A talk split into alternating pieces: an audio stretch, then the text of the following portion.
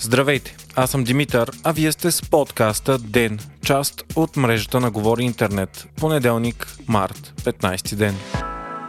България продължава да изостава с вакцинирането спрямо всички останали страни в ЕС-а и почти всички в цяла Европа. При средно за Съюза поставени единайсет дози на сто души население, към днешна дата у нас има едва под пет дози на сто души.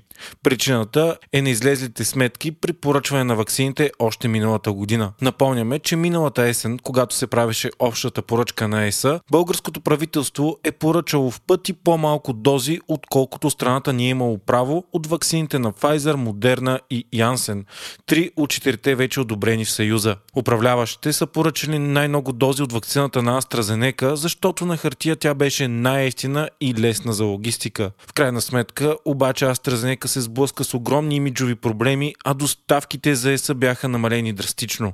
По-късно България участва в допълнителните поръчки на Съюза за ваксини и до някъде компенсира пропуснатия шанс, но достатъчно ваксини у нас все още не пристигат. В края на миналата седмица България участва в общо писмо, изпратено до Европейския съвет и Европейската комисия, в което се настоява да се гарантира, че всички държави членки, големи или малки, ще имат равен достъп до ваксините. Писмото беше изпратено и от името на лидерите на Австрия, Чехия, Латвия, Хърватия и Словения.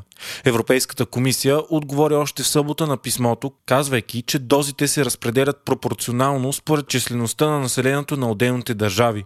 Комисията обаче отбелязва, че гъвкавата политика, за която са се договорили двайсет и седемте членки, позволяват на държавите, които са в по-тежка ситуация, да се възползват от повече дози, ако други страни се откажат от полаганите им дози. Именно такава е ситуацията с България, която е имала възможност да поръча много повече ваксини, но не го е направила. Последните седмици Европейският съюз е широко критикуван и усмиван от външните си опоненти заради бавния темп на вакцинация и множеството грешки, допуснати при планирането. Експерти коментират, че в момента съюз Съюза е на прага на политическа криза, след като повечето развити страни извън него се справят много по-добре с вакцинацията. В САЩ, например, вече са инжектирани двайсет и девет дози на сто души население, в Великобритания трийсет и шест дози, а в Израел сто и пет дози.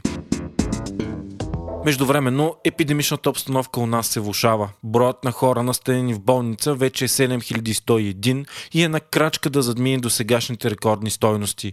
Новите случаи за денонощието са шестстотин седемдесет и девет, но както всеки понеделник те са нерелевантни заради почиващите си през уикенда лаборатории и малкия брой тестове. От COVID почина и известният музикант Константин Марков, основател и басист на легендарната българска рок-група Тангра.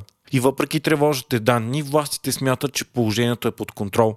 Това поне заяви министъра на здравеопазването Костадин Ангелов. От Националния оперативен щаб пък прогнозират, че в следващите две-три седмици ще бъде достигнат връх на заболелите, а след това отново ще има спад. За справяне с наплева от болни в София пък ще бъдат увеличени с двайсет процента леглата в болниците за пациенти с коронавирус. Въпреки това, кметът на столицата Йорданка Фандъкова обяви, че към момента не се налагат по-строги противоепидемични епидемични мерки в столицата и фитнесите, ресторантите и моловете ще продължат да работят. Вчера пък управляващите решиха да създадат зелени коридори за всички чуждестранни туристи за предстоящия летен сезон. Това означава, че всеки чуждестранен турист ще може свободно да посети България, но стига да отговаря на едно от трите условия – да бъде вакциниран, да има антитела или да предостави отрицателен пи си ар тест. Летният сезон ще бъде открит на първи май.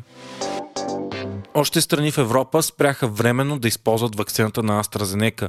Нидерландия паузира вакцинирането с този препарат поне до двайсет и девети март като предпазна мярка, а същото направи по-рано и Ирландия. Това става след съобщения от Дания и Норвегия за възможни сериозни странични ефекти.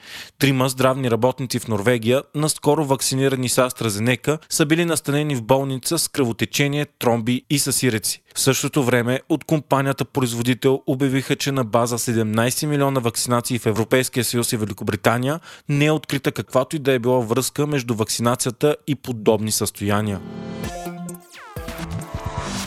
Мария Бакалова стана първата българска актриса, номинирана за Оскар. Бакалова получи номинацията за най-престижната награда в света на киното заради ролята си в Борът две. Актрисата вече спечели множество награди и беше номинирана дори за Златен глобус, където обаче статуетката грабна Розамунд Пайк. Българката е номинирана в категория най-добра поддържаща женска роля. Тя ще се състезава за нея редом до Глен Клоус, Оливия Коман, Аманда Сейфрид и Юн Юджън. Най-големият фаворит за Оскарите е филма на Netflix «Манк» на Дейвид Финчър, който получи цели десет номинации. Филмът разказва за създаването на сценария на легендарния филм «Гражданин на Кейн», а в главната роля е Гари Олдман.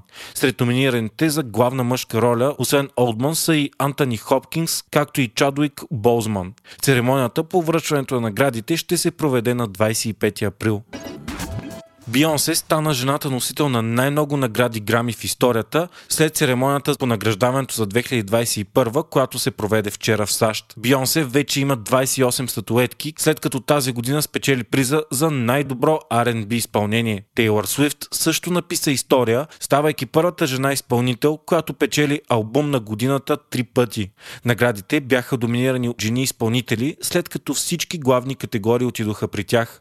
Запис на годината спечели Били Айлиш, песен на годината Хър, а най-добър нов изпълнител Меган Трии Сталиен. Церемонията пък премина под знака на движението Black Lives Matter. България е на последно място по медийна грамотност в Европейския съюз, сочи индекса на медийна грамотност, изготвен от Институт Отворено общество София за две хиляди двадесет и първа година. По този начин се разбра, че българите са много по-уязвими към фалшиви новини, пропаганда и некачествена информация, отколкото другите граждани в Европейския съюз. Лошото представяне на страната ни се дължи както на ниски резултати по четивна грамотност на ПИСА, така от лошите оценки за медийна свобода у нас и данните за ниско доверие между хората. България има двадесет и девет от сто възможни точки. По-добре се справят страни като Сърбия, Румъния и Унгария и Полша, където също има проблеми със свободата на словото. Първенци с над седемдесет точки са Финландия, Дания, Естония, Швеция и Ирландия. Десетки хиляди излязоха на протест в Австралия срещу сексуалното насилие и тормоза над жени. Демонстрация се проведе в над четиридесет града под името Марш за справедливост. Това стана след като миналата седмица главният прокурор Кристиан Портер разкри, че през хиляда деветстотин осемдесет и осма година е бил обвинен в изнасилване. Обвинение, което той отрича. По-късно пък бивша политическа съветничка обяви, че е била изнасилена в министерски кабинет през две хиляди и деветнадесета година, което допълнително подклада недоволство. Вие слушахте подкаста Ден, част от мрежата на Говори Интернет. Епизода водих аз, Димитър Панайотов, а аудиомонтажът направи Антон Велев. Ако искате да подкрепите Ден, станете наш патрон в патреон точка ком говори интернет, избирайки опцията Ден.